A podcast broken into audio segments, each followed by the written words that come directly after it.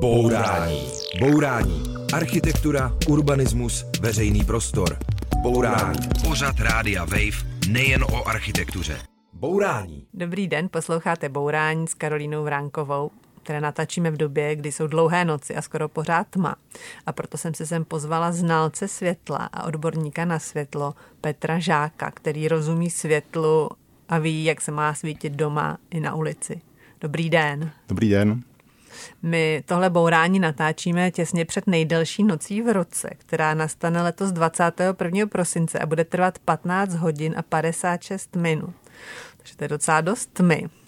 No a vy jste teda odborník na světlo, nicméně vy jste nemohl fungovat, kdyby nebylo tmy. Tak by mě nejdřív zajímalo, jaký máte vztah ke tmě. Tak jak říkáte, vlastně světlo může fungovat bez tmy, takže pro nás jako pro světlaře je ta tma důležitá, protože se snažíme vlastně do té tmy vnášet světlo tam, kde je to zapotřebí, aby se člověk mohl orientovat, případně pracovat nebo se bavit. Takže tmu potřebujeme a i když pracujeme se světlem, tak je pro nás důležitá. A máte ji rád? Jak kdy. Někdy je příjemné, pokud se prosvítí, ale zase někdy toho světla může být hodně, jak je člověk rád, když je tam i trochu tmy. Jo, takže klíč je tak akorát světla a tak akorát tmy. Takové vyvážení, ano. A teď to mě se osobně zná, že teď je to vlastně jako dost nevyvážené, jo? Že je vlastně skoro pořád tma. A mluví se o tom, co všechno nám to dělá, jako špatná nálada, smutek, únava. Dokonce je diagnóza sezónní afektivní porucha, kdy opravdu člověk v té temné době jako se cítí špatně. Tak pozorujete nějaké příznaky toho množství tmy i na sobě? Určitě s přibývajícím věkem. Každým rokem bych řekl, že to trošičku pociťuji intenzivnější. No a víte o něčem, co funguje? Jsou různé metody, které v rámci vlastně toho umělého světla, že se dělá terapie pomocí umělého světla, zatím jsem to osobně neskoušel, takže to nejsem schopen zhodnotit. Já bych měla nejdřív otázku na takovou základní radu, jo? A to sice jakou si na tyto temné dny vybrat žárovku. Jo? Tak vzala jsem jednu žárovku z domova. Mám ji v ruce, mám v ruce krabičku a na ně spousta čísílek. Jo? Takže já bych využila toho, že je tady odborník na ty čísílka a zeptám se, co z toho znamená. Jo? Tak zaprvé ta žárovka má 2000 lumenů. To je hodně nebo málo? Je to relativně hodně. Vlastně udává to výkon nebo množství světla, kolik ten světelný zdroj vydává. Jo. A těch 2000, to se hodí kam třeba? 2000 lumen určitě do nějakého velkého obývacího pokoje, jelikož se dá se to přirovnat přibližně ke 150 žárovce, která byla kdysi. Jo, takže 2000 už je docela dost světla. Ano, ano. Pak tady je 3000 kelvinů, takže to je nějaká škála bílé až žluté, je to tak? Ano, dalo by se říct, že to je vlastně škála bílého tónu světla, která se popisuje slovně od teple bílé, neutrálně bílé, po chladně bílou. To odpovídá vlastně tomu subjektivnímu pocitu. A ty kelvíny mi udávají potom číselně teplotu chromatičnosti. A čím je vlastně ta teplota chromatičnosti nižší, to znamená, že mám 2700 nebo 2200, tak tomu říkáme, že to je teple bílý barevný tón. A naopak, když je to třeba 6000 kelvin, tak je to chladně bílý tón. Jo, takže 3000 je teple bílá.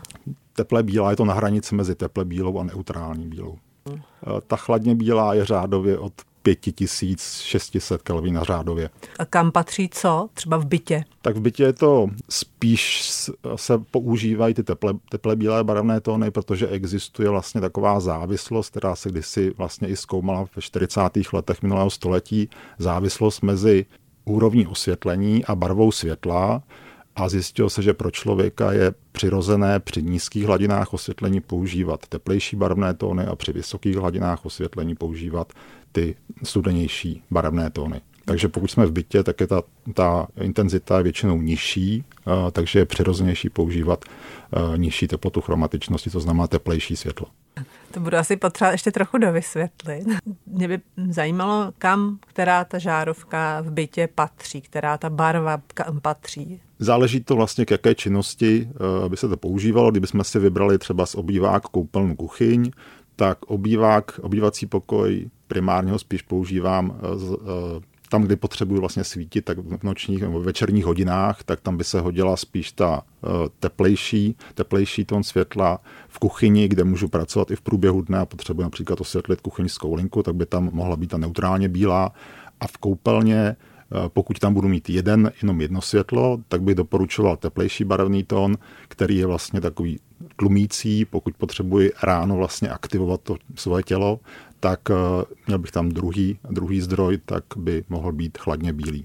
Mm-hmm. Takže chladně bílá člověka jako rozjede a ta teplá jako utlumí. Ano, a dodal by se takhle říct a vlastně bych měl ještě pracovnu třeba a pracoval bych tam, chtěl bych být nabuzenější, aktivnější, tak by se hodil ten chladnější barevný tón. Jo, takže čím víc kelvínů, tím jste nabuzenější, aktivnější, rychlejší a výkonnější. Dá se to tak říct a vlastně proto v průběhu dne, kdy člověk by měl být vlastně aktivní, tak je vhodné, aby ta barva světla byla chladnější, intenzivní a naopak v noční době, kdy se člověk potřebuje uvolnit, relaxovat, tak by měla být ta hladina osvětlení nižší a teplota, chromatičnost jak je nižší nebo ten barevný tón teplejší. No a jak se toho dá docílit třeba v bytě? Mít jakoby víc lampiček, nebo existují už běžně lampy, které se dají nějak přepínat? Ano, existují i světelné zdroje, které tuto funkci mají, takže si můžete v různých fázích dne vlastně nastavit i teplotu chromatičnosti. Mm-hmm. A funguje to? Je to jako dobrá věc, anebo je to jenom vynález pro vynález? Osobní zkušenost s tím nemám, ale mám kolegu, který to má doma, který si to chválí, že to funguje. Mm-hmm. Pak je tady na té žárovce ještě jedno čísílko a to je CRI větší než 80. Tak to je co? To je další vlastně parametr, který popisuje barevné vlastnosti světelných zdrojů a říkáme, jak jsem schopen vnímat věrně barvy předmětů, které jsou tím světelným zdrojem ovlivněny v porovnání s denním světlem. Pokud se jedná o domácnosti, tak by se měly používat světelné zdroje, které mají vysoký index podání barev, což je přibližně aspoň 90 by měly být. Takže když je to víc než 80, tak to ještě nestačí. Lepší by bylo, kdyby to bylo víc než 90. Určitě bylo lepší, aby bylo víc než 90. Tam. Jo, a když je to teda nižší, jak se ty barvy zkreslují? Velké odchylky jsou třeba z přečervené barvě a dá se to poznat třeba v muzeích a galeriích, kde osvětlujete exponáty. A samozřejmě i doma, když budete mít vlastně v kuchyni, budete chtít, abyste viděli potraviny nebo ovoce a zeleninu vlastně v přirozených barvách, tak je vhodné mít dobré světelné zdroje. Vy jste pracoval i na osvětlení mnoha výstav, třeba i středověkých obrazů na výstavě Staří mistři v Národní galerii. Tam je asi potřeba dávat to světlo úplně super přesné, je to tak? Ano, ono to souvisí, potom ta volba vlastně mezi tou kvalitou barev a třeba s účinností těch světelných zdrojů, tak tam je vlastně přímá souvislost. Čím je vlastně ten zdroj kvalitnější, tím mi klesá účinnost. To znamená, tam, kde nepotřebuju úplně přesně kvalitní to světlo, nebo ne tak kvalitní. Například, to ne tak silný. Ne tak kvalitní z hlediska podání barev, kde je určitá tolerance, což je třeba v pracovních prostorech, tak tam se vlastně preferuje třeba spíš ta účinnost. Takže spíš jako silnější a když je to pro galerii, tak je spíš důležitá ta přesnost. Ano. To jsme vlastně už trošku odběhli od té naší původní žárovky, která tady pořád je. A ještě bych potřeba dovysvětlit jednu věc. Ona je to taková ta žárovka, taková ta trendy žárovka s tím tlustým vláknem, která trochu připomíná jako takovou tu žárovku, co měl v ruce prostě Edison a taky se prodává jako Edisonka. Ale pokud si to pamatuju třeba z fyziky, tak ten Edison rozpaloval elektrickým proudem nějaké kovové vlákno a tady to funguje asi úplně jinak, tak jak?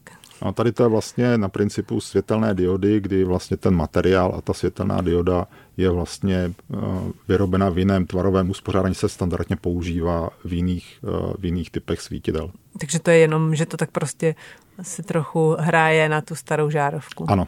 Že to je opravdu jenom taková spíš asi módní záležitost. On se to často, tyhle ty věci vlastně používají, že se vlastnosti žárovek nebo i ta podoba vlastně se snaží zachovat. Existuje vlastně třeba stmívání, některé ty typy vlastně těch zdrojů jdou stmívat a vlastně simulují podobnou vlastně vlastnost, jako je u žárovek, kdy vlastně, když stmívám žárovku, tak se vám mění vlastně ta barva světla od těch teďka řeknu se číslo 2700, 1800, to znamená od teple bílé do hodně teple bílé a vlastně tato funkce se potom třeba vytváří i u těch světelných diod, která není jejich obecnou vlastností, ale jsem schopen takový zdroj vyrobit. A takže myslíte, že se jako lidstvo ještě pořád stýská po žárovkách?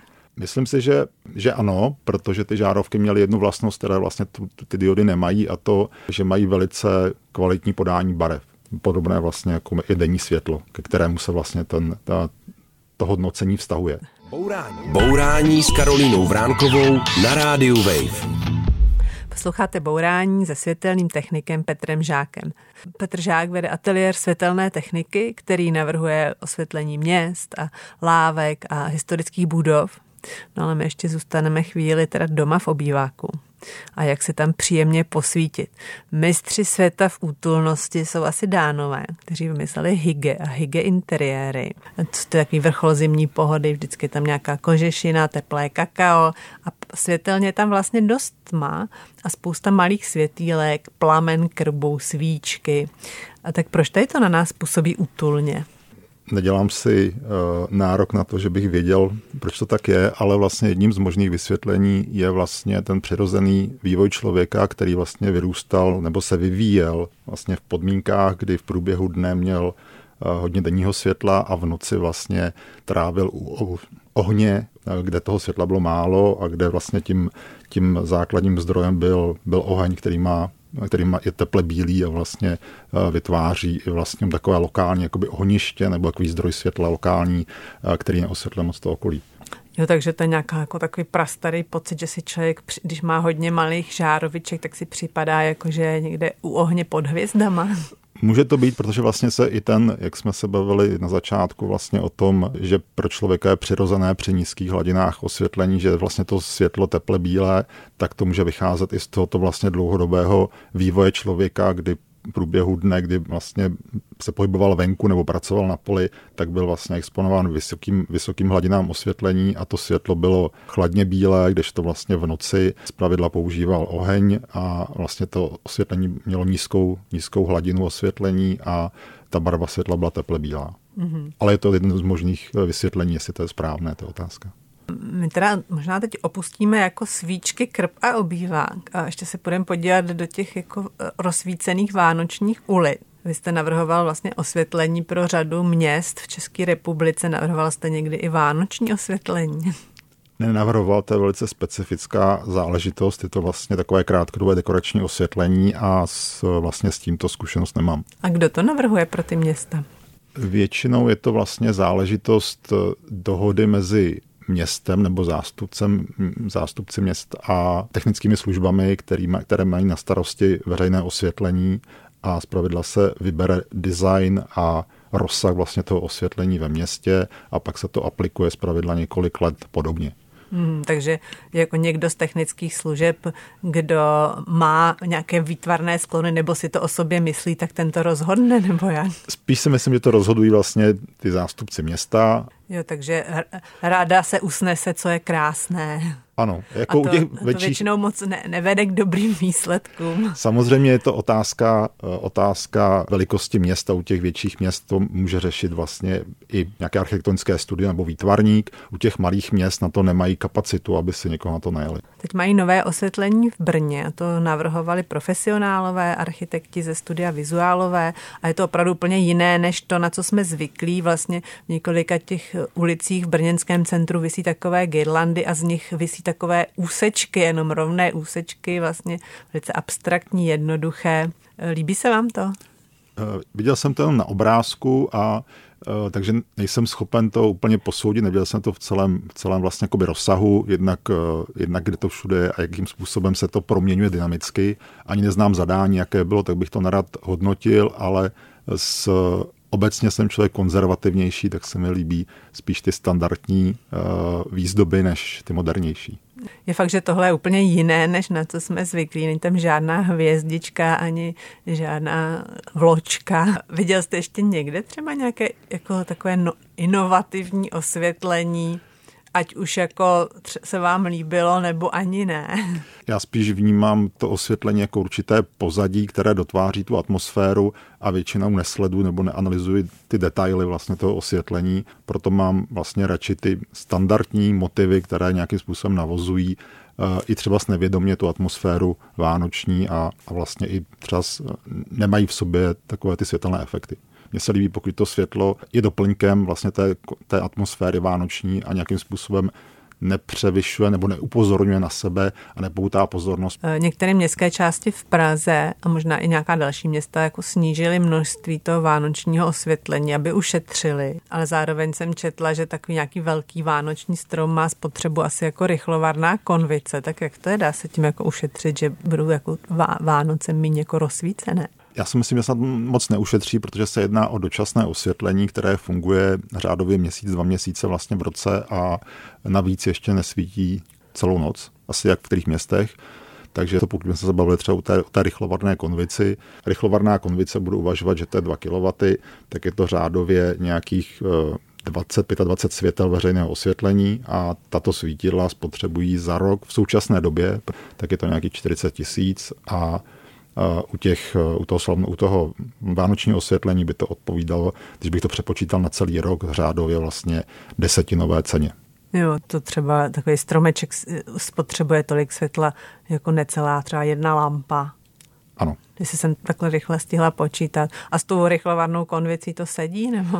Záleží to podle velikosti stromu, takže jo. Určitě v současné době to vánoční osvětlení je výrazně úspornější nebo méně náročnější, než to bývalo v době, kdy se používaly halogenové žárovky. Ty světelné diody umožňují velmi razantně snížit vlastně tu energetickou náročnost. Jo, takže se nemusíme cítit jako provinile, když si užíváme jako vánočních světýlek. Pokud to nevnímáte v kontextu takzvaného světelného znečištění, kdy se vlastně veškeré světlo, které je generováno v noci, považuje za nadbytečné. Jo, a to světelné znečištění se tím vánočním osvětlením zhorší? Ten příspěvek bude relativně nízký zase vzhledem k výkonu toho vánočního osvětlení v kontextu celého města a vlastně celého roku. Jo, takže se můžeme cítit jenom trošku provinile. Ano. Už necháme Vánoce a dostaneme se k tomu normálnímu osvětlení měst, kterým vy se nejvíc zabýváte, měst a architektury. Vy jste udělal koncepce pro několik měst v České republice, koncepce veřejného osvětlení, tak pro koho všeho jste navrhoval městské osvětlení? Pokud se týká vlastně koncepcí pro celá města, tak to byly menší města do řádově 10 000 obyvatel a byly to konkrétně Hluk, Kyjov, Sušice a Žamberk. A třeba jste říkal, že navrhujete i osvětlení pro nějaká menší části, třeba železniční stanici, lávku, tak to třeba kde? Například Trojská lávka, nebo teďka se dělá vlastně lávka Holešovice-Karlín, tak tu třeba nasvětlujeme. Další se připravují v Holicích nebo v Novém Městě, takže těchto projektů se týká lávek, tak těch je relativně hodně. Za poslední 2-3 roky je to možná nějakých 10 lávek. Je to docela zajímavý typ projektu, jelikož se tam nedá zpravidla umístit klasické veřejné osvětlení, tak se hledá způsob, jak využít konstrukce lávky k umístění svítidel. Mm-hmm. A taky jste vlastně navrhovali koncepci pro Prahu, nebo podílel jste se na ní, je to tak? Ano, ale bylo to vlastně jenom dílčí část té koncepce. Bourání. Demolice nesmyslů s Karolínou Vránkovou na Radio Wave. Posloucháte Bourání a v tento temný den si povídáme s odborníkem na světlo Petrem Žákem. Petr Žák vede svůj projekční ateliér světelné techniky, vyučuje světelnou techniku na ČVUT, na Fakultě elektrotechnické a taky připravoval světelnou koncepci pro řadu různých měst, včetně Prahy. Vy jste vlastně Prahu rozebrali na jednotlivé ulice a podle různých kritérií, jako třeba doprava nebo bezpečnost, a přiřadili jste k těm jednotlivým ulicím, jaké tam má být osvětlení. Je to tak? Nebo dělá se to takhle? Ano, dá se tak říct, oni to jsou vlastně, každé to kritérium má svoji vrstvu a v rámci té vrstvy se definují určité parametry a ty se potom propisují na tu síť pozemních komunikací. Mm-hmm. A já jsem o tom viděla nějaké zprávy a viděla jsem, že jste navrhovali upravovat světlo třeba na místech, kde dochází k mnoha nehodám. Může světlo nějak tu situaci zlepšit? Určitě, když je vlastně to osvětlení intenzivnější, tak vidíte vlastně daleko více detailů. A v rámci vlastně té koncepce byly v té části, v té vrstvě, která se týká bezpečnosti, jak definovány právě nebezpečné úseky. Primárně to byly křižovatky, kde více uživatelů, to znamená primárně je tam tramvajová doprava, motorová doprava a chodci. A u těch je vlastně potom navýšena, pokud komunikace prochází takovým prostorem, tak se navyšují ty požadavky na osvětlení. Můžete třeba být konkrétní? Jak týká se to nějakého konkrétního místa v Praze? Například křižovatky na výjezdu z tunelu nahoře na Letnou. Když jedu vlastně tunelem na Letnou, tak ta velká křižovatka. Jo, a jak se teda pomocí světla může zlepšit její bezpečnost? Jsou dvě možnosti. Zvýší se hladina osvětlení, případně se změní barva světla. Jo, takže tam bude větší světlo. Ano. A je to takhle jednoduchý, že když je víc světla, tak je to bezpečnější? Není to úplně tak, těch věcí je tam víc, například to, jak ta osvětlovací soustava je dobře cloněná, jak oslňuje, protože vlastně řada těch svítidel, pokud mají nedokonalé nebo nevhodné clonění, tak může oslňovat a tím vlastně snižuje ten zrakový výkon toho řidiče a to může být problém. V současnosti už teď je vidět, že se vlastně přidává světlo na přechod, jako speciální světla. Ty světla na těch přechodech, ty jsou jaká, aby to tam bylo bezpečnější? Je to podobné jako u křižovatek, považuje se to za určitou konfliktní oblast, kde se kříží vlastně provoz chodců a automobilové dopravy, takže se to řeší podobně, že se vlastně zvyšuje hladina osvětlení a volí se jiný barevný tón světla, než má ta osvětlená komunikace. To je většinou takové jako spíš studenější. Ano, je tam vlastně existuje taková, je tam norma nebo předpis, který říká, že by to mělo být o určitý stupeň vlastně v té škále teplot chromatičnosti, buď vyšší nebo nižší. Měl by se to odlišovat od toho základního osvětlení té komunikace, na které ten přechod je. Aby si to ten řidič jako všimnul, že tam je něco jinak. Ano, aby si z dálky vlastně už všimnul, že ten prostor je jinak osvětlený. Mm-hmm. Ale jak, to už není tak důležitý. Ano. Dále jsem se dočetla, že je v Praze 143 366 svítidel a z toho je vlastně nejvíc asi 135 000 takových těch oranžových sodíkových výbojek. A ty by se měly vlastně výhledově všechny vyměnit. Tím se sníží spotřeba, v těch sodíkových výbojkách je nějaká rtuť, takže to bude i ekologičtější. No a mě by ale zajímalo, jak to bude jako působit na ty chodce, jestli tím prostě to město bude vypadat nějak lépe, útulněji, vlídněji. To je otázka. Vlastně u těch sodíkových svítidel je jedna necnost nebo vlastnost, otázka, jestli tomu říkat necnost, to je, že mají vlastně velice nízký index podání barev, jak jsme se bavili na začátku, to znamená, oni velice špatně podávají barvy a takže vlastně tím, že se budou používat světelné diody, tak se umožní lepší vnímání vlastně toho prostředí, které osvětlují z hlediska barev, barevného podání. Jo, takže budeme to vidět podobněji jako ve dne třeba. Ano, budeme lépe rozlišovat barvy. Nicméně je tam jeden aspekt, který se diskutuje, a to je teplota chromatičnosti nebo to spektrální složení toho světla, ty barevné vlastnosti, které vlastně ovlivňují okolní prostředí, zejména přírodu, tak se také vlastně takový trend používat ve venkovním prostředí nižší teploty chromatičnosti, znamená blížit se k těm sodíkovým výbojkám. Je tam druhý aspekt ještě bezpečnostní, kdy se zase říká, že vlastně ty vyšší teploty chromatičnosti mají vliv na rychlost vnímání řidičů. Mm-hmm. Takže ty sodíkové výbojky nebo tohleto oranžovější světlo jako tolik nějak neovlivňuje tu přírodu a nebudí brouky a nedělá ty věci, co dělá to světelné znečištění. Ano, je to tak, že ty sodíkové výbojky, ten jejich dopad je výrazně nižší než vlastně u těch stávajících světelných diod. Tak to bylo světlo v Praze.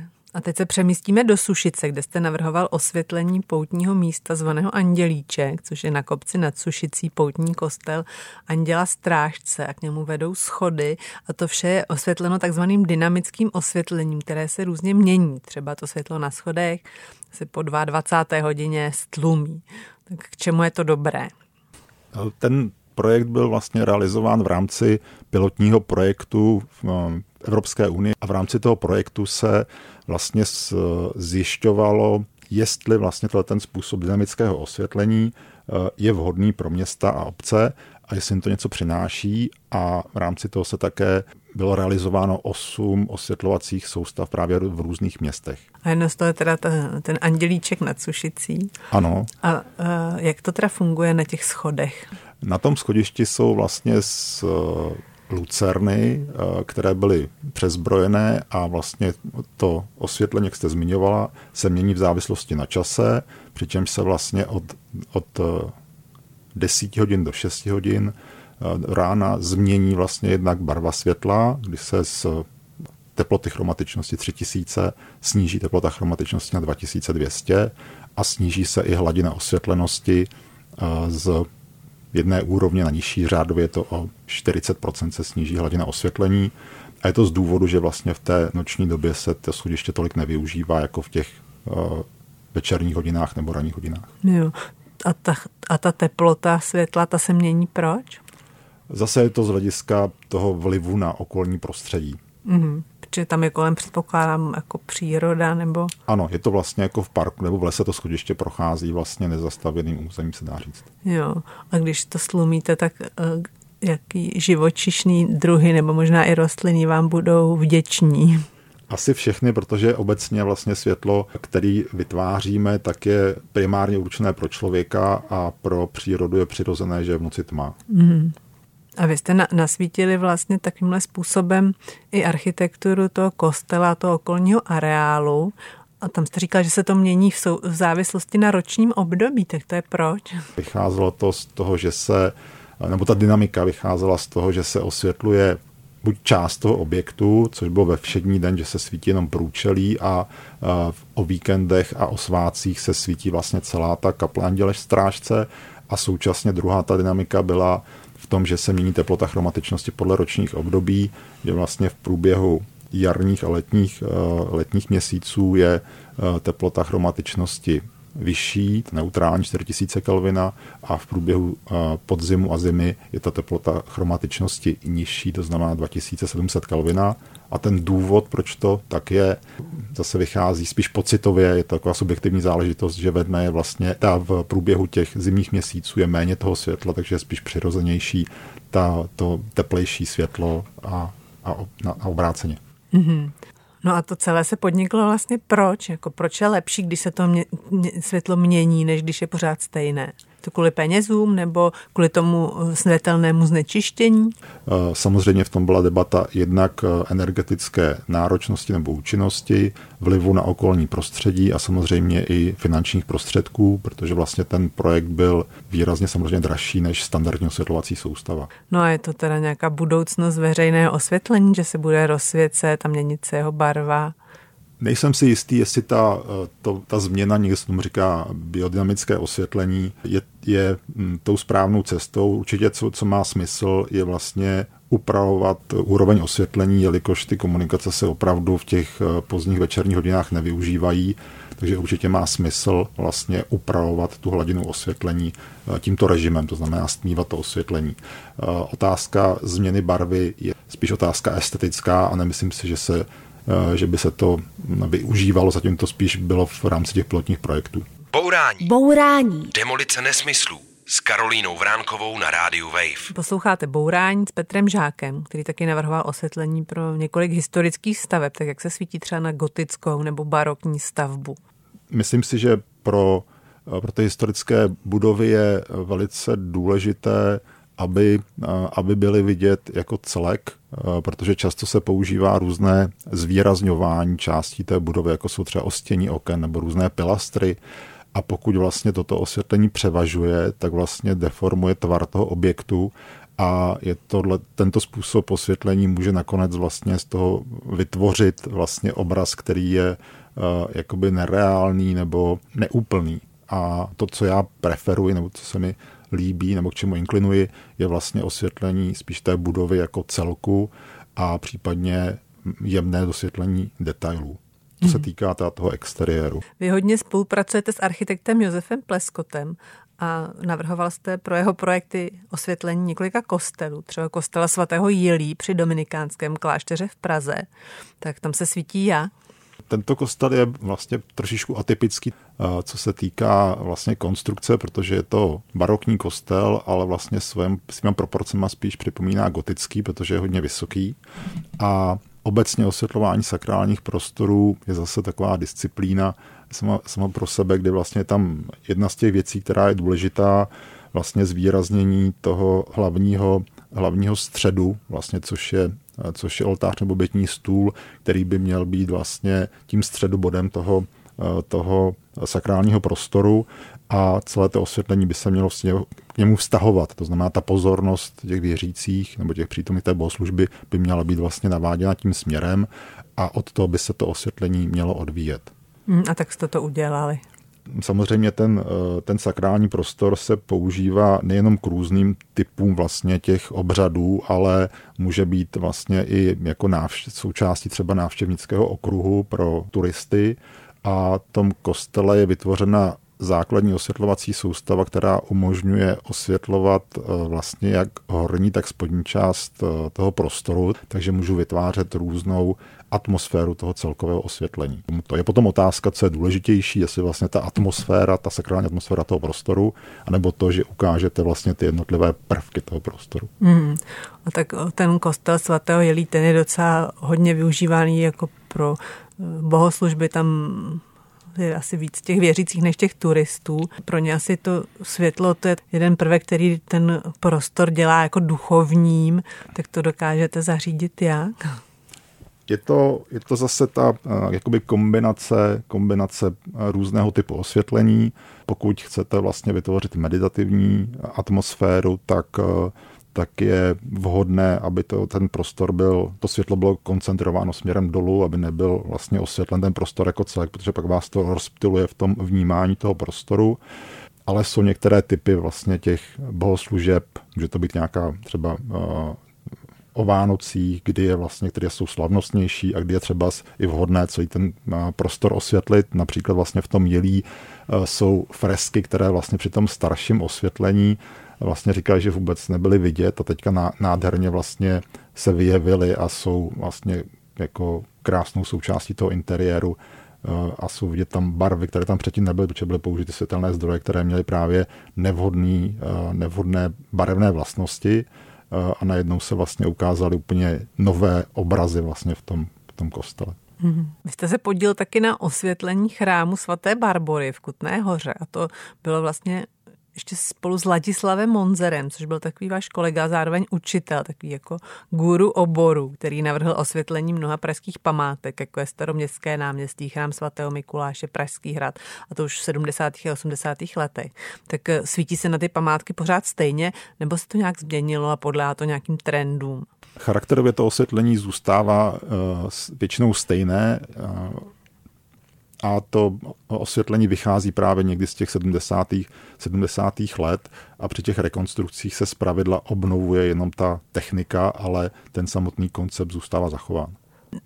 V tomhle není nějaký vývoj nebo trendy, jak se má nasvětlovat architektura nebo historická architektura?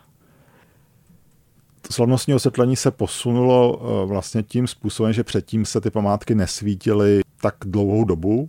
Když jsem teďka si četl nějaký dokument právě ze 70. let, tak vlastně ty památky byly osvětleny, tuším, že asi 500 hodin za rok v současné době, což je vlastně 1/8 noci, jestli to říkám správně, a v současné době se svítí asi 2000 hodin do půlnoci. Takže tam je tato změna, kdy předtím to bylo opravdu jako slavnostní osvětlení, protože se to osvětlo jenom v určitých dnech, když to v současné době vlastně se svítí vlastně každý den do půlnoci. Mm-hmm. To je asi možná taková obecná tendence, že svítíme víc.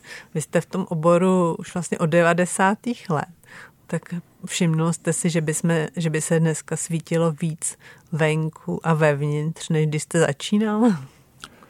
Určitě se rozšiřují ty osvětlovací soustavy venku a vlastně se, protože se mění normy, mění se vlastně ty technické prostředky, takže se dá říct, že ve veřejném osvětlení, takže se vlastně přidává, jelikož se budovaly vlastně osvětlovací soustavy pro veřejné osvětlení v 70. letech, tak se třeba menší obce se řešily pouze vlastně takovým základním orientačním osvětlením, kde se třeba svítilo od křižovatky k křižovatce, ty soustavy nejsou pravidelné, tak v současné době při těch rekonstrukcích se vlastně v řadě těch měst přidává osvětlení, aby bylo rovnoměrnější, takže tím i narůstá vlastně to množství toho světla.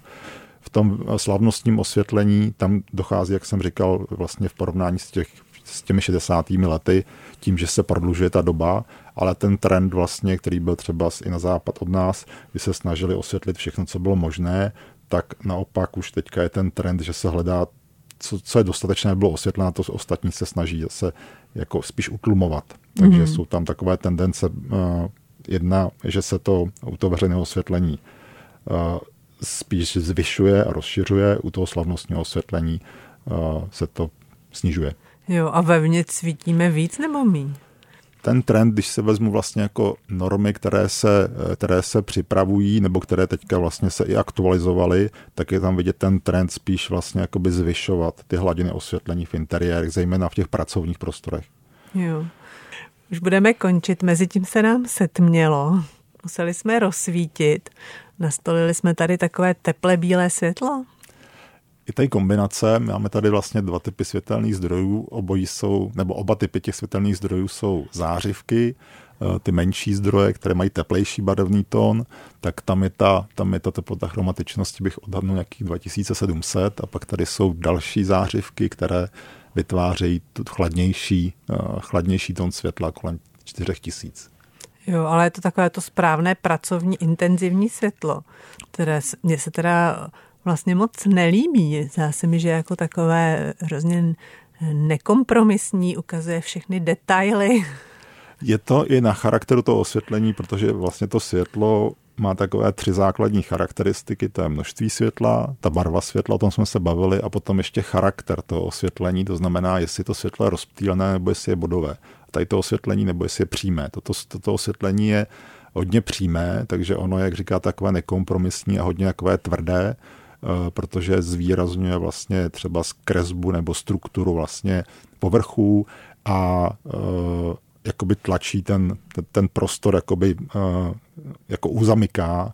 Chybí tam vlastně takové to měkčí difúzní světlo, které vlastně trochu změkčuje toto tvrdé osvětlení. Tak nebyla by lepší nějaká normální lampička se žárovkou? To je místní osvětlení, které vám vytvoří takovéto ohniště, takovéto lokální osvětlení, ale vždycky je dobré mít osvětlení určitého i vlastně toho pozadí, toho celkového prostoru. Asi záleží na charakteru té práce, kterou osvětlím. No tak my jsme tady si naší práci dobře osvětlili. Bylo to zajímavé povídání. Děkuju, že jste přišel. Děkuji za pozvání. To byl Petr Žák z ateliéru světelné techniky, který rozumí svícení a světlu, a přišel nám do toho svícení vnést trochu světla. Tak nashledanou. Nashledanou, děkuji za pozvání. No a já se loučím s posluchači, tohle je poslední bourání před Vánoci, tak vám přeju krásné Vánoce s optimálním množstvím lumenů a kelvinů. Mějte se dobře, nashledanou. Nemáš nikdy dost bourání? Poslouchej náš podcast a bourej kdykoliv a kdekoliv. Přihlas se k odběru podcastu na wave.cz/podcasty.